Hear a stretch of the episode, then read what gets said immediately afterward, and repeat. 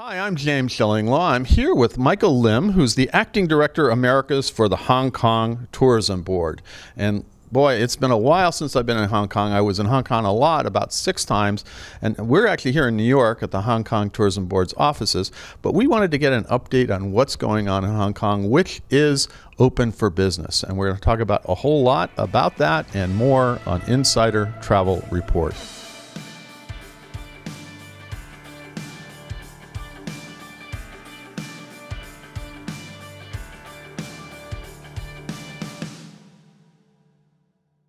Uh, Michael, first of all, it's great to see you here. Um, you're fairly new in the job, although you've been covering uh, other parts of the world for Hong Kong for a while, right? Yes, but first, uh, thank you for having me. Uh, uh, yes, I've been uh, covering, actually, I'm the director for Canada, Central, and South America, based in Toronto, but have also been called to duty for the acting America's position. So you got more work to do now. That's uh, a much bigger territory. bigger territory. Well, let's talk a little bit about. First of all, as I said, is Hong Kong really officially back in business for tourism? Is there are there any conditions or preconditions for travelers in uh, going to the destination? We're fully open. Okay. Okay. Open for business. We're open for business, and we would love to invite you to also come with us. I would love. I well, it's been a while. It's been about pre-COVID certainly, and I think the last time I was telling, I was thinking it was there uh, at the end of a cruise, and and you guys actually helped uh, give me a great tour of parts of Hong Kong I'd never seen. And there are. You think you've seen everything in Hong Kong, but you really haven't. You haven't. There's so much more to see. Yeah, there's there's a lot of new experiences, a world of you know great experiences to see, and there's a lot of new infrastructure and. Um, we can't wait to have you back. No, and I would. I'm going to try to get back there. Hopefully this year. We'll see. Now, what have been the visitor numbers so far? Like for for, for first for 2022, and what we're looking at this year so far, especially from the U.S. Well, the first five months. Let's look at the global scene first. We had over 10 million visitors mm-hmm. uh, versus the pre-pandemic average. We've recovered about 40 percent Oh, globally. Not, not, bad. You still got a ways to go, but we do. Now remember, we were very late to open, and also, of course, there were a lot of external factors. But to answer your question on the U.S. numbers, we're at about 150,000 for the first five months and the recovery is about 28% versus the pre-pandemic. Mm-hmm. Now, you just mentioned, yes, we do have a long way to go. Um, of course, as I mentioned, a lot of factors into this, right? We were late opening, uh, however, and also the resumption of capacity was mm-hmm. the major hindrance to, to us. Um, the good news is the second half of 2023 is the flights are coming back yeah. nonstop from the U.S. to Hong Kong. So we're quite excited. We're started to telling the you know our lovely Hello Hong Kong story, and we will have you know many packages uh, available for visitors. No, that's great. And in fact, one of my questions, my next question relates to that because the arrival and departure experience uh, in Hong Kong is different now. The air, there's a lot of new stuff at the airports, right? Yeah, it's all about you know the experience, the airport experience in Hong Kong.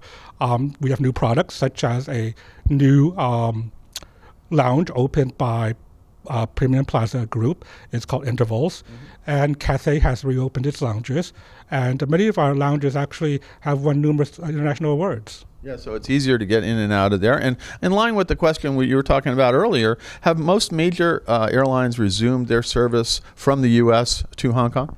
As I mentioned, we are gra- they're gradually uh, uh, resuming their flights. In the second half of the year, there's more news. You know, Cathay Pacific and United um, have are increasing flights to Hong Kong. Mm-hmm. No, and so that's going to be great, and you're going to have more here. Now, the other thing, of course, and Hong Kong is famous for its hotels, and uh, you know we think, okay, we know all the hotels there, but there's been an expansion of your hotel product uh, over the, the, pandemic period. Uh, what are some of the new hotels you have these days? Well, you know, I think for Hong Kong during the uh, pandemic uh, period of time, it's a city that had never stopped building tourism infrastructure. Wow. So include even more hotels now, right? Yeah, I think uh, as of March of 2023, we have uh, 319 hotels with about over 89,000 rooms to offer. And during the pandemic years, we've opened 15 new hotels. So you can imagine we have an array of hotels for any type of traveler to enjoy. Yeah, no, and in fact, we can go back to the, the classics ones like the Peninsula, and we are actually just talking about the Intercontinental, which is now the Regent. Uh, they re- rebranded, but you got other ones here like the Silveri Hong Kong, which I, would love to see, and uh, I think there's the the Fullerton, which I know uh, uh I know from Singapore, right? Yes, and they opened a, a, a property in Hong Kong, and it's actually on the south side, and actually. Uh, right opposite Ocean Park and Waterworld. So it's a different experience looking at the South China Sea. No, so you got a lot of different experiences there. I mean, we could go on and on because I, I think we had a whole list of about seven new hotels or something that were, were part of that. And then you wanted to pay a nod to the classics and that, that I love so much. You know, obviously you got Shangri La, you got things like that. You got the the, the Ritz Carlton, which I, I spent some time at uh, the last time I was in Hong Kong. But uh, there's also a lot of stuff on the dining front for Hong Kong. Uh, we'll talk a little bit about that because you got a few Michelin star restaurants, right? Well, we have plenty of eateries. I think we have over 10,000 eateries. So uh, you'll never go hungry in Hong Kong. I don't know. I, I, was really hungry one time. I walked for hours, and finally I found the restaurant. No, it's, it's, restaurants are all over the place. It's crazy, but it is just you can't go you know, a step without finding something to eat. That's for sure. That's probably you know yes from you know, from the street foods to the local cafes known as cha chaan teng. And don't forget, I'm not sure if you tried the pineapple bun and the Hong Kong milk tea.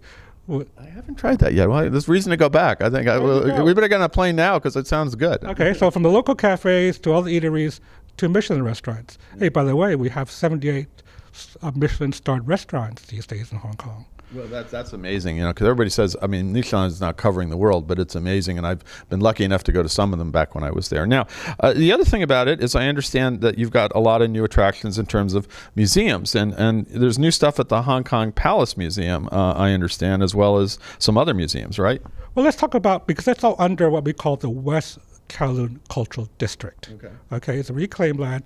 It's a whole district dedicated to arts and culture. Mm-hmm we just opened recently the M Plus Museum and the Palace Museum.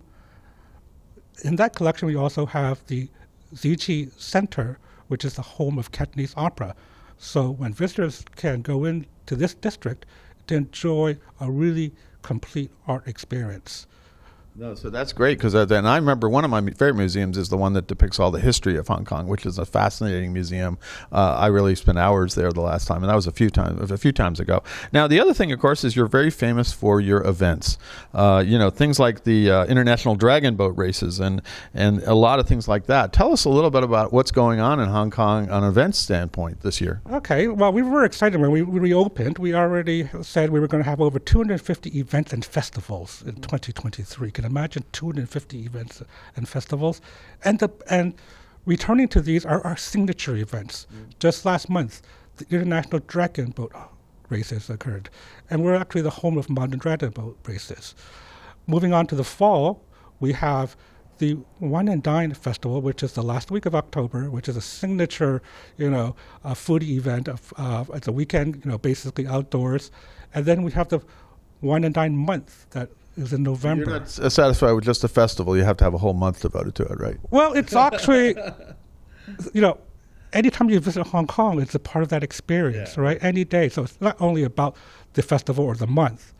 Whenever the visitors come, they can always enjoy the, the culinary experience that Hong Kong has to offer. Well, that's another great. I mean, food is a major part of Hong Kong. Now, uh, you also, I, and I've been lucky enough to experience this, what you call the great outdoors in Hong Kong, because believe it or not, everybody thinks, oh, Hong Kong is this just massive city on two two different islands. Uh, uh, you know what you, you can, actually there's green spaces too there's a wonderful and i've been out there uh, so talk a little bit about that i think you now have a guidebook to, to feature that right yes we do well first i'm going to start i guess we should say hey hong kong is actually 70% rural which okay. is always amazing to me. And but then when I went out there, I saw you got green spaces and parks, and it's wonderful. Yeah, and it's all about proximity. All of this is available within about an hour, and you, and it's all accessible by local transport. Okay, even if you know for people that ha- don't have too much time, they can do city walks. But from city walks to perhaps going on a serious hike on the MacLehose Trail. Mm. The MacLehose Trail is 62 miles long and, country, and it covers eight country parks. Wow. We also have 260 outlying islands. Yeah, I, I, said two islands, but you have so many different islands there. It's just a, it's an archipelago, really, of, of, of different islands there in Hong Kong. And we all know Hong Kong Island, we know Kowloon, uh, but there's so much more to see. And I was lucky enough to go out, have lo- lovely seafood out on another island, oh. and go, and it was just an amazing experience. That was the last time I was there, and it was the first time I got a chance to enjoy that. And now you have a guide that tells you all about these things, right? That's that's right. And uh, you know the three you know favorite islands uh, for visitors from from from the U.S. Lantau, it's where the airport is located. Right. Did you have a chance to experience the Big Buddha? I have seen it from a distance, but never up close. Yet. Okay, or Ngong Ping 360, the cable car.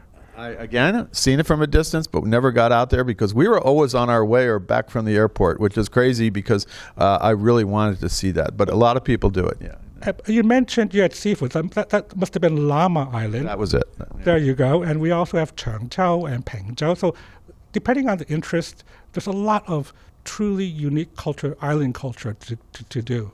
Yeah. Now, obviously, we're looking at what you're going to be doing to kind of really spur visitation. And uh, you, you mentioned the, the current uh, marketing campaign, Hello Hong Kong. Tell us a little bit about that, how it works, and, and if there's anything more to come. Yeah, we're really excited about the Hello Hong Kong campaign. Um, it was kicked off in February of 2023, and we wanted to really look at uh, welcoming the world with open arms, open doors. You know, it's a world of new experiences. We, we were just talking about, you know, we have an array, a multitude of experiences for every type of, of visitor. Um, and of course, it kicked off. We wanted to say unprecedentedly to look at, you know, how do we do this? So, um, a part of the campaign, to, to kickstart the campaign, we gave away 500,000 tickets around the world. We also have Hong Kong goodies as a gesture. Where in this goodie bag per se, you can actually claim uh, and have a drink at one of the fabulous bars that we have to. I'm, I'm already there. I mean, that, that sounds like a good deal. yeah, so we wanted to, you know, again, really do a wow campaign and welcome the world to, to, to revisit or to visit Hong Kong. Now, the other thing, of course, for our our viewers, we're, we got to about 120,000 travel advisors out there in the market, and they're probably eager to learn more about Hong Hong- Many of them, you know, they might have had Hong Kong specialist training in the past, but what are the training uh, programs you may have for travel advisors here in the U.S.? We, we, we got an array. We do still partner with, with many of our uh, travel trade partners in doing actually in person seminars. Um, and also, we have for those that prefer to do online our Hong Kong specialist program available at uh, partnernet.hktb.com. And it is an online do it yourself program, and you can be certified as a Hong Kong specialist. Okay. So that's program. And so now, if you haven't done it yet, and, and of course, uh, during COVID, a lot of people kind of let that kind of training and education slide. It's time to get, get back because you want to bring your, your guests, your clients to Hong Kong as soon as possible. Now, uh, is there anything else you want to tell our travel advisors about Hong Kong today? Well, we're just really excited to have perhaps you to visit Hong Kong and also your clients. So if there's anything we can assist with, we're just uh, here to help you. So just let us know.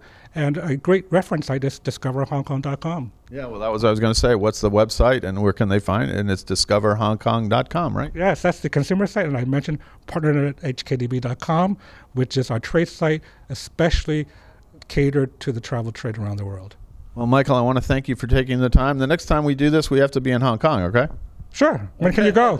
go. We got to we got to go get some of that that, that bun you were talking about. Okay. That was uh, we'll go see some of that. But again, it's great to see you here in New York, and hopefully I'm going to get to Hong Kong soon. I really do enjoy. it. It's an amazing city, uh, uh, amazing basically territory that that really uh, has everything to it, and it's one of the most accessible places in that area. Uh, Michael, again, thank you so much. No, thank you. And uh, we look forward to having everybody back in Hong Kong very soon. I'm James Shillinglaw, and this is Insider Travel Report.